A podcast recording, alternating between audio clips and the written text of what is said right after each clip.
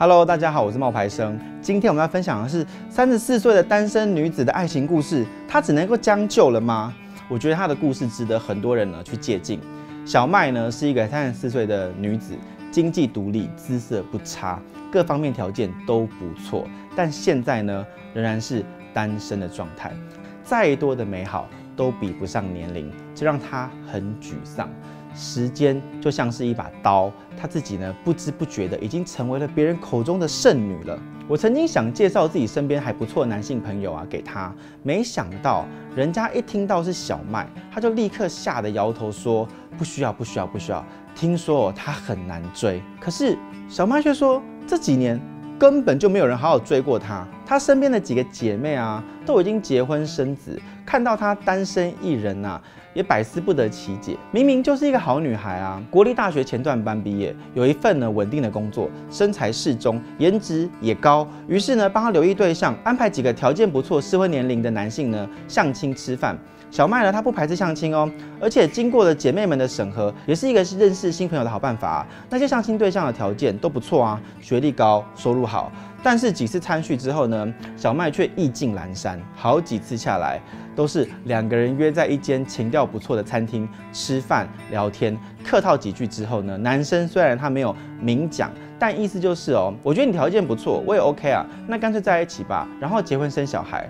凑合着哦，就过一辈子了吧？到底是结婚比恋爱重要，还是应该先恋爱再结婚？小麦有点搞不清楚。原本以为应该要先谈恋爱再谈婚，现在一下子进度就提前了好多。吃过一顿饭以后就要谈婚姻嘞，他实在不想要匆促的将就。后来呢，她遇到几个男人，都跟之前相亲的经验呢差不多，坐下来吃顿饭。然后男生呢坐下来呢，就看着他的姿色，含蓄的表示呢，哎，检视各方面状况啊，确定符合标准啊，然后就开始谈论自己具备的条件，有钱啊，有闲啊，偏偏呢就是没有爱啊。然后呢，对他们来说啊，最重要的就是结婚生小孩，传宗接代，而不是呢跟谁过一辈子。就这样啊，小麦拒绝了几个相亲的男子，因为呢，男方要的是结婚对象，而他想要的是先找到爱情，于是。久而久之，身边的人谈起他，总是用一句话概括：他太挑了啦，难追。年纪大了以后啊，单身的人很容易被人家误解为挑剔、强势、难搞，一定是有什么误会才会在这个时候还是一个人。实际的问题其实是，当一个有能力的人，他清楚自己想要的时候，他就不会选择将就啊。就拿小麦来说好了，他不是难追，也不是太挑，只是一边要的是爱情，另外一边要的是婚姻，想要的不一样，就没有办法凑合了。他有能力啊，也愿意呢为自己所处的世界呢做出适合自己的决定，对自己的人生负责。他不浪费时间选择的凑合着过着，只是偶尔还是会害怕得不到。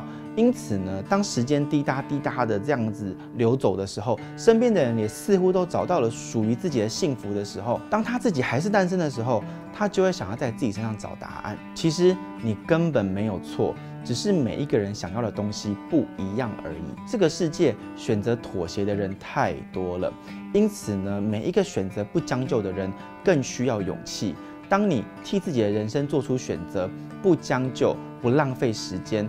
有何错之有？这样子也许会吓跑一个不爱你的人，但是绝对不会吓跑真正的爱情。真正的爱情经得起等待，真正想要和你过生活的人会愿意给彼此时间，而不是只要图个新鲜，把生活呢当成赶进度，最后步步走也是步步错。所以你与其选择一个自己不见得喜欢的人过一辈子，不如你顺着心。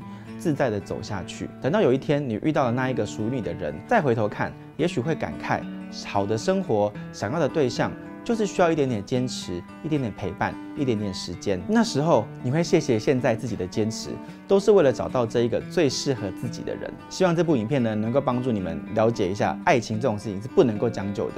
喜欢我影片的话呢，也要记得按赞、订阅、分享。有什么想要聊一聊的，也欢迎在下面留言给我。我是冒牌生，我们下一次见，拜拜。